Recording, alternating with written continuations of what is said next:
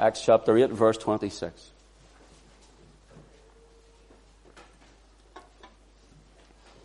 And the angel of the Lord spake unto Philip, saying, Arise and go toward the south unto the way that goeth down from Jerusalem unto Gaza, which is desert. And he arose and went, and behold, a man of Ethiopia, an eunuch of great authority under Candace, queen of the Ethiopians, who had the charge of all her treasure, and had come to Jerusalem for to worship, was returning and sitting in his chariot, read Esaias, or that is Isaiah, the prophet. And the Spirit said unto Philip, Go near and join thyself to this chariot. And Philip ran thither to him and heard him read the prophet Isaiah and said, Understandest thou what thou readest? And he said, How can I except some man should guide me? And he desired Philip that he would come up and sit with him. The place of the scripture which he read was this. He was led as a sheep to the slaughter, and like a lamb dumb before his shearers, so opened he not his mouth. In his humiliation, his judgment was taken away.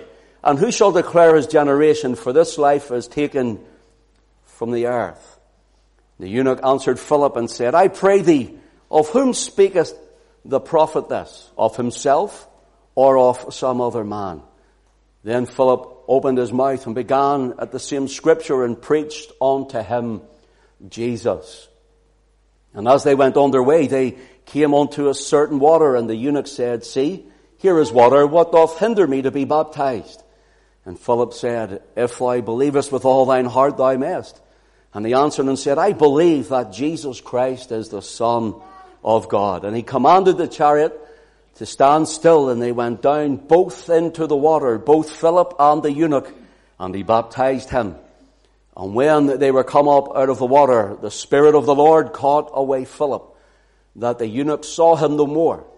And he went on his way rejoicing. But Philip was found at Azotus, and passing through, he preached in all the cities till he came to Caesarea.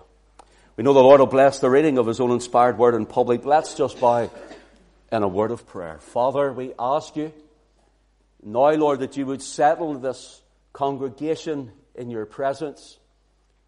And Lord, that you would help us, Lord, even if we feel uncomfortable because there's so many or because of the heat, Lord, that you would help us to hear thy word through everything.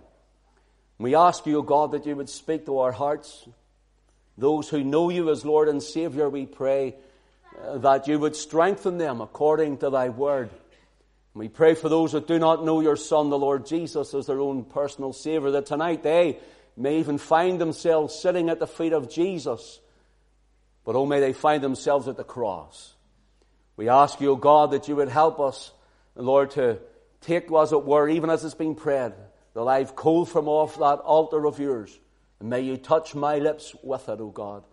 And we pray, Father, that when all is said and prayed and done and sung tonight in this place. Lord, that men and women will find themselves that they must repent and get right with God. Many have fallen away. Maybe they've wandered. Maybe they've strayed, oh God. We pray that you would call the wandering sheep home.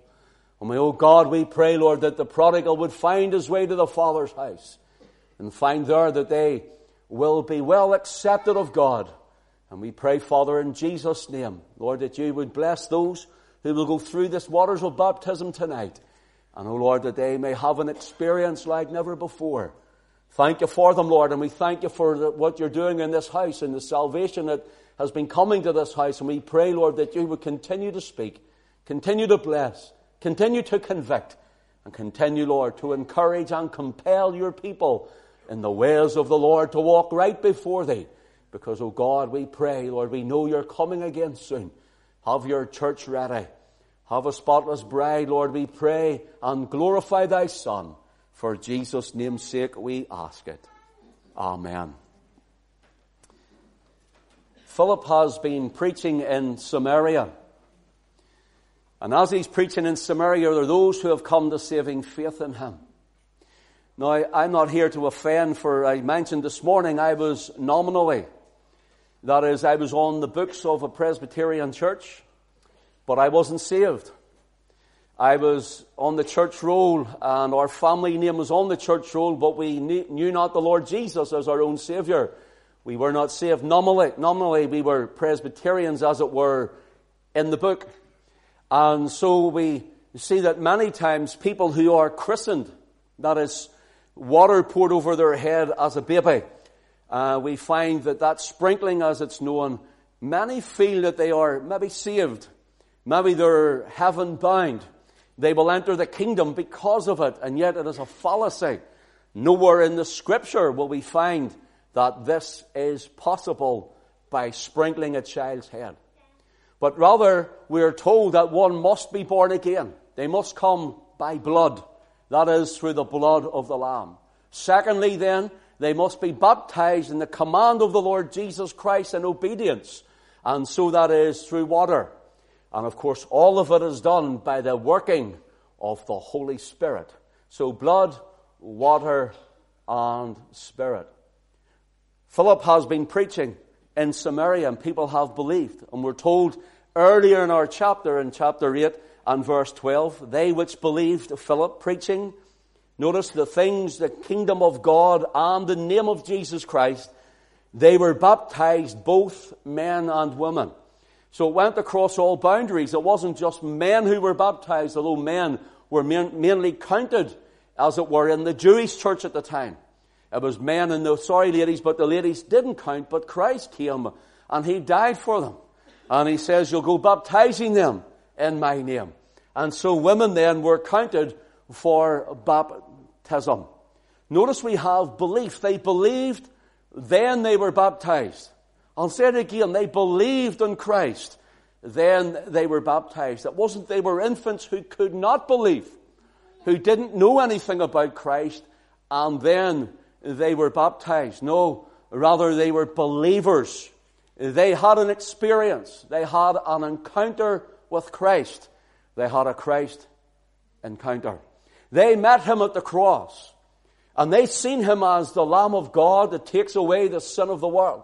But rather they saw him as Christ, the bleeding Lamb who died for them for the remission of their sin. And through the shed blood of Christ alone, could they be saved? Could they be forgiven? Could they be justified? Could they be redeemed? And I ask you tonight, do you trust in your denomination? Do you trust in your religion for your salvation? Because if you do, and that's where your hope is, that's where your trust is, then you'll find that you are lost and still in your sin. The Bible expressly explains it to us that a man and a woman must be born again. The Lord Jesus said it himself in John chapter 3 and verse 3, except a man be born again, he cannot see nor perceive, that is, the kingdom of God. He said in verse, chapter 3 and verse 5, except a man be born of water and of the Spirit, he cannot enter into the kingdom of God. And then in John chapter 3 and verse 7, he said, Marvel not or don't be surprised when I say unto thee, you must. Notice the words of Jesus himself, you must. Not you might have to, or there's a good chance you'll be asked of it, but you must be born again. So can I ask you tonight, are you born again? Are you blood washed and blood bought? Are you born of the Spirit? And are you born again under the blood of Christ? And have you passed through the waters of baptism? We looked this morning, and I can't uh, go through it all again, but we looked this morning at everywhere in the new covenant that Christ has ratified by, the, by his death in Calvary, by his precious shed blood. Everywhere after that in the New Testament, we find that baptism is for believers and that it is by full immersion in water. It is nowhere in the Bible to be found for sprinkling. Now notice, please stay with me. Here we're told there is belief before baptism. And so we call it what's happening tonight, believers baptism. The only reason the men, the women, and the boys and girls who will be baptized tonight and go through these waters is because they have professed faith in the Lord Jesus Christ. They are trusting solely, totally, uniquely, and completely on the precious blood of Christ and in nothing else on what he has accomplished and done once and for all when he shed his most precious blood on the cross and died for us. That is what you need to be saved. The blood of the Lamb. If you can be saved any other way, friend, if you can be saved by being a nice person, if you can be saved by being a good citizen, if you can be saved by being a good parent or grandparent, if you can be saved by doing your best, then Christ need not have died. But God gave His only begotten Son uh, that sinners like you and like me would be able to enter the kingdom of God. Are you saved? Have you been to Calvary? Are you by faith trusting in the blood of the Lamb? Have you come under that fountain in repentance and said, Lord, forgive me of my sin. I am a sinner in need of a Savior with all of your heart. And have you trusted that He has paid your debt in full? For Christ cried on the cross, it is finished, meaning our debts of our sin were paid in full. The man and the woman who think they need to do alms or deeds or any other means or method for their salvation to, are adding to what Christ has done. And there we find that it is a dangerous addition to add anything to what Christ has already accomplished. Friend, if you're trusting or if you're adding in anything but the work of Christ and to the work of Christ, then, my friend, you are fallen from grace, not receiving by faith what he has accomplished. We find that Philip, he is told by the angel of the Lord in our reading, verse 26. The Lord, angel of the Lord spake unto Philip, saying, Arise and go toward the south unto the way that goeth down from Jerusalem unto Gaza, which is desert. And we're told of his obedience, and he arose and went. And behold, an, an Ethi- a man of Ethiopia, a eunuch of under great authority of Candace, the queen of the Ethiopians, who had the charge of all her treasure, and had come to Jerusalem for to worship. Here I believe this was an Israelite who had been, Ethiopia is bigger than the country of Ethiopia in scripture. It's the whole of North Africa.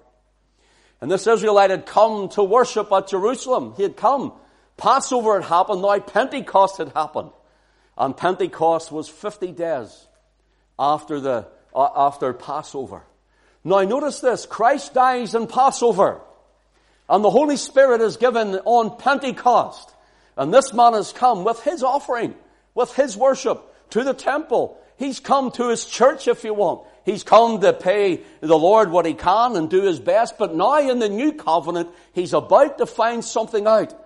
That it's faith in Christ alone that saves. That it's faith in the blood that he shed that cleanses. And that's faith and faith alone in the accomplished and full atoning work of the cross when Jesus bled and died. That alone will save this man and nothing that he had come with to bring for worship. It doesn't matter what you do to worship, my friend. It doesn't matter how much you buy at a statue. It doesn't matter how much you go and help your church. It doesn't matter how much you attend this church. It matters not, but rather whether you are trusting in Christ or not. Philip goes and he sees this chariot with this man reading the Bible or the Old Covenant scroll. And of course, he's reading it, and the Lord says, Go. The Spirit tells him to go and attach himself to this chariot. And so the chariot's coming, and you can see Philip, the Lord must have given him extra strength and extra vigor, for he's running alongside the chariot, and he says, Do you understand what you're reading? How often are men and women traveling so fast in their life like it's a chariot and going past every signpost that God has given them that they're not right with Him, yet they'll ride on in their chariot knowing they should stop and listen. Do you understand what you're reading? He says. Friend, can I ask you tonight, do you understand what you're hearing? Do you understand what we're saying? Do you understand what the Word of God is teaching? Or are you going to ride on in your chariot tonight are you going to ride on in fury? Are you going to ride on fast that the Word of God that would be explained to you and expressed to you, the Word of God would find no place in you? Here he comes and he says, Do you understand what you're reading? And he says, How can I understand except someone shows me? And of course, then he stops his chariot and Philip gets in and starts to look at what he's reading, and he's reading the scroll of Isaiah the prophet. And he looks to the part where the man happens to be just at that particular time as he comes along to him. You see, friend, you can say, well, you know, I was at a meeting. I remember where I was the night I got saved. I remember the scripture that was preached the night I got saved. I remember hearing the words of, the Word of God. I remember receiving the Word of God. I remember being in a stupor from a three day binge on alcohol and drugs the night I got saved. And I couldn't understand before till someone showed me. And when I heard the Word of God, when I heard it preached, when I heard it expounded, when I heard it explained. You see, friends, you're not going to get saved and you're not going to hear the Word of God unless someone opens it and explains it to you, if you're sitting somewhere and there is no word, you're never going to hear it. Look, I can pat your back tonight. You might say, I didn't come, I came to see people getting dipped in the water. You will. You may say, I didn't come to hear this tonight to be challenged, but friend, I want you to know I may not know you, but I love your soul enough to challenge you before you go home. What I'm doing is loving you more than the man who won't tell you. For the old saying is there is a heaven to gain and a hell to shun. Notice this Philip joins himself to the chariot. The man is reading the scroll of Isaiah, and as he uh, looks at it, look at what it says. Verse 32 The place of the scripture which he read was this He is led as a sheep to the slaughter and like a lamb dumb before his shearers, so he openeth not his mouth. Now Philip knew exactly what he was reading. He was reading of a prophecy of the coming of Christ. He was reading a prophecy by Isaiah of the death of Christ, the crucifixion of Christ. And you and I find it in our Bible in Isaiah chapter 53. Isaiah 53 is a wonderful chapter. Isaiah 53. Let me just read you some verses here. This, there's no chapters and there's no verses in the original manuscript. It's just all one scroll. So he looks and he finds this bit. And now listen to this. He is despised and rejected of men. Oh, this happened in his day when the Jews said, we will not have this man to rule over us. Crucify him away with him. It's happening today when men and women are turning away from him. He is despised and rejected of men, a man of sorrows, and acquainted with grief, and we hid as it were our faces from him. He was despised and we esteemed him not. Surely he hath borne our griefs and carried our sorrows. Yet we did esteem him stricken, smitten of God, and afflicted. But he was wounded for our transgressions. He was bruised for our iniquities. The chastisement of our peace was upon him. And with his stripes we are healed. All we like sheep have gone astray. We have turned every one to his own way. And the Lord, Yahweh, hath laid on his son, Yahshua, or God upon Jesus, the Father on his son, hath laid upon him the iniquity of us all. Hear this man traveling into Ethiopian territory again has stopped on the way and expounded the Word of God to. And he says, this is speaking 750 years about Christ on the cross before it even happens. Can you see Philip with this man? Surely, he says, your chariot was worth stopping for that. Oh, friend, tonight, surely your chariot was worth stopping to hear that.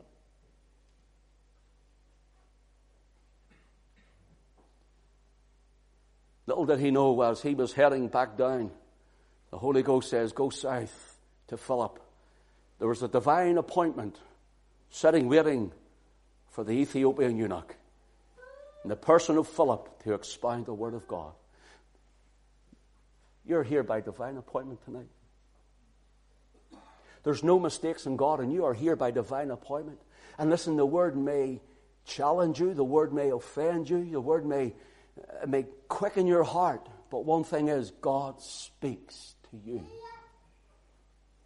He's speaking to you and He's saying, This is my word. We find that when Philip does this, he's speaking about Isaiah 53 as we have it in our Bible. And so he starts speaking about Calvary. He starts speaking about the cross. And how do we know that Isaiah 53 is about Jesus? Well, in many other areas we can know it, but even in our very reading, listen to what it says. In Acts chapter 8, Philip opened his mouth, verse 35, then Philip openeth his mouth and began at the same scripture and preached unto him Jesus. I love it because the apostles didn't leave Jerusalem and start preaching church. They didn't start preaching Christ Encounters Tabernacle.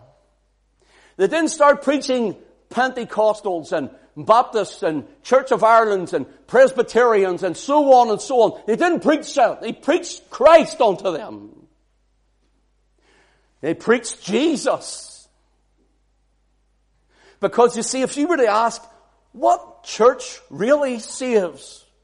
The Catholic Church say if you're not in their church, then you're going to hell. And the Protestant denominations argue and fight, which one is the right church? Who has the right doctrine that we save? Listen friend, no church saves, Jesus saves. Christ and Christ alone is the Savior. There is no church that saves. You see, here we find that he's preaching to this man. He's teaching him the Word of God. He says Isaiah the prophet spoke of Christ 750 years before he even died. He was wounded for our transgressions. He was bruised for our iniquities. The chastisement of our peace was upon him. With his stripes we are healed. All we like sheep have gone astray. We have turned every one to his own way. And the Lord hath laid on him the iniquity of us all. He bore our sin in his own body. He bore our shame in Calvary. The thing is, the man and the woman who trust not solely and completely in Christ alone for their salvation and their full redemption, the man and the woman who reject Christ, the man and the woman who die without Christ will find on that day when they stand before the Son of God, they'll find that he will say, Depart from me, I never knew you. Oh, but Jesus knows everybody. Sure, God is omniscient. Yes, he is. He's omniscient. He knows all things. Yes, he is. Well, how does he not know me? He means, I never knew you in an intimate fashion. I never knew you in an intimate manner. I never knew you with intimacy as a husband knows his wife. That you and I fellowship together and were unified in the Spirit. And you and I were bone of bone and flesh of flesh.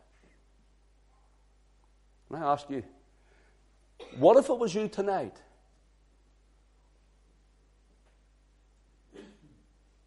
What if you stood before God? What if you closed your eyes in death? I can tell you, friends, this week I've stood within five days at two gravesites. One graveside was an elderly lady. She passed away and was expected because of illness. And another one was a young man he got up off his table and dropped dead at 40 years of age with his face on the kitchen floor.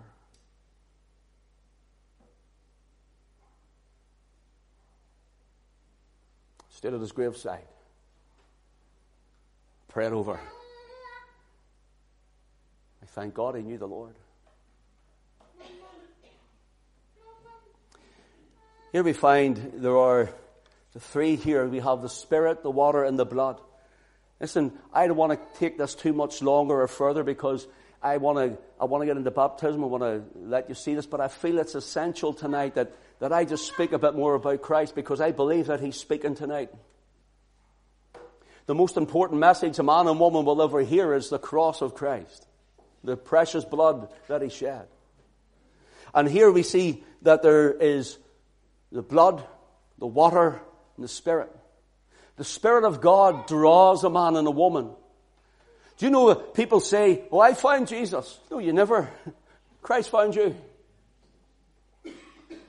You see, the Spirit from beginning to ending, He is the Alpha and the Omega. He's the Spirit. He's the eternal God. He is the Spirit who comes and convicts the heart. He's the eternal God who comes and convinces And God doesn't save you against your will, but rather He makes you willing to be saved. He moves on you. So the Spirit of God is from beginning to ending. He's in everything, which means there's nothing in your life and nothing you can do to merit any goodness with God. See, here we find that in this scripture, there's blood. He preaches the cross to the eunuch. Listen, in Exodus chapter 12, and I'll just paraphrase this for time's sake. In Exodus chapter 12, Israel are in Egypt, and the Lord said to Moses, Take a lamb and get its blood, put it in a, bu- a, a, bucket, and take it to a basin, and get the hyssop and dip it in it, and put it upon the doorposts, and put it on the door lintels. And tell the children of Israel, everyone that applies the blood, he says, Tonight I'm coming through Egypt. It was the tenth plague of all the plagues. And tonight I'm coming, I'm passing through. God sending the death angel, as he's known, passing through Egypt. This is their last chance, he says. I'm passing through tonight. Listen, he says, but when I see the blood, He didn't even say, when I see their Israelites.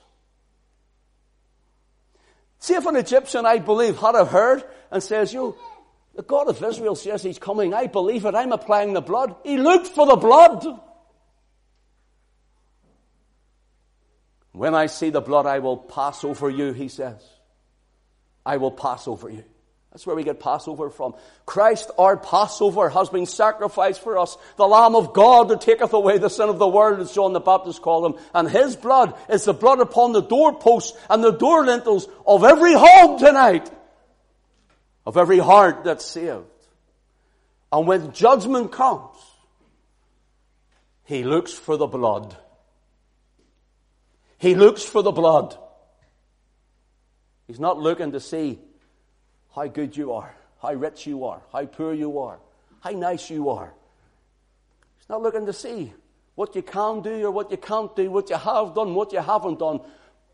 God is looking for the blood. And when I see the blood, I will pass over you. Something else about the blood here. Ephesians 1, or pardon me, Ephesians 2 and verse 13 tells us, But now in Christ Jesus, Ye who were sometimes afar off are made nigh by the blood of Christ. Even those who are scattered in Israel. And all those who were round about who heard this word. He was saying, you're far from God, and the only way you can come near to God is through the blood of Jesus Christ. You see, you can come and say, on that day, well, God, I, I just trusted that maybe you'd be good enough and just to let me in. But you're so far away from him, he says. Closes the door in your face. We can only come nigh to God through the blood. Colossians 1 and 20 tells us we can only have peace with God through the blood, through the blood of his cross. Colossians 1 and 14 says that we have redemption through his blood, even the forgiveness of sin. Do you want your sins forgiven? Do you want your sins forgiven? What must I do then? If, if I do this and that and the other, and if I go to church every day, and if I go out and I stand in the open air and preach, listen, I'm, I'm all for that. But not salvation by works, but work because we're saved. Big difference. And here we find that it's only through the blood, Colossians 1 and 14. We have redemption through this blood, even the forgiveness of sin. And that's the only way you can be forgiven of your sin. Friend, please, look, People can say, that guy, I come here and he preaches to us and I'll not come back, but you'll go with the Word of God in your heart. You'll go with it ringing in your ears. And you'll get up in the morning morning and you'll say, well, maybe I'm not right with God. Should you be spared till tomorrow morning? And someday you'll realize I've loved you more than many who won't tell you. There's only forgiveness by trusting in the blood of Christ. There's only justification. Romans 5 and 9 tells us, so we are being now justified by his blood. We shall be saved from wrath through him. You know what justified means? Made just as if you'd never sinned. That the Father sees the blood and he says, I declare him. I see the blood, I declare her. Trusting in the blood, my son said, I declare them justified or I declare them sinless. I declare that they are righteous. But the man and woman who turn away the blood of Christ find something completely different. That they're still in their sin. And here's another one. Revelation 12 and 11 says, of those who are overcomers, overcoming the old devil. The old devil's working in everybody's life that know not Christ. Know that? You're under an old taskmaster and you don't even know it. It says, they overcame him, the devil, by the blood of the Lamb, by the word of their testimony, and they loved not their lives unto the death. Yeah, we prefer to love our own lives, that we may live in this life rather than give our life to Christ. So, this eunuch is returning. Pentecost has happened. He hears about the blood. He's heard about the Spirit fall in Jerusalem. And you see, Pentecost, we go back to uh, Mount Sinai when God came down upon the mountain and the mountain shook and He gave the law. But now God was crucified on a cross at Calvary. And he pours out his spirit. Spirit of grace and supplication, the prophet said, would be poured out to the house of David and Jerusalem. And Christ's precious shed blood and his spirit were poured out. Now, Acts chapter 8, we're told that this man says, I believe. That means with all my heart. Can I be baptized? Here's water. Now notice. Verse 38, he commanded the chariot to stand still and they went down both into the water, both Philip and the eunuch, and he baptized him. Notice, they both went down into the water. He didn't sprinkle them. They both went down into the water. And he baptized them. He immersed him completely in water. So baptism was a dying to self. The waters are a watery grave, dying as it were in Christ and rising again to newness of life when we come up out of the water again. That's what the candidates will be doing this evening. And then, of course, there's the Spirit. I wanted to focus more on the blood, for that's the important bit. The blood will get you into glory. And we're told that the Spirit when they're come up out of the water, the Spirit of the Lord caught away Philip. The Spirit was from start to finish. You see, without the working of God in a man and woman's life, I want to tell you, I know people say, just say a wee prayer and you're going to be saved. No. That's not true. I know people say, well, you know, I'll wait till I'm nearly dead if I get a chance and I'll say a wee prayer and ask God to forgive me. No, friend. It's not the way it works. Jesus says, No man cometh unto me, except the Father which sent me draws him.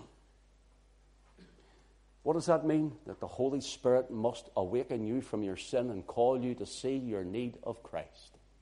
And when He does, and when you do, you know what happens when you call upon the name of the Lord? Then you're saved then you're saved. If the Spirit of God is speaking to you tonight, then tonight, harden not your heart. Then tonight, seek ye the Lord while he may be found. Call ye upon him while he is near. For if God withdraws, my spirit shall not always strive with man. And call upon the name of the Lord, and thou shalt be saved. May God bless His word to each and every one of our hearts this evening for Jesus' sake. Amen.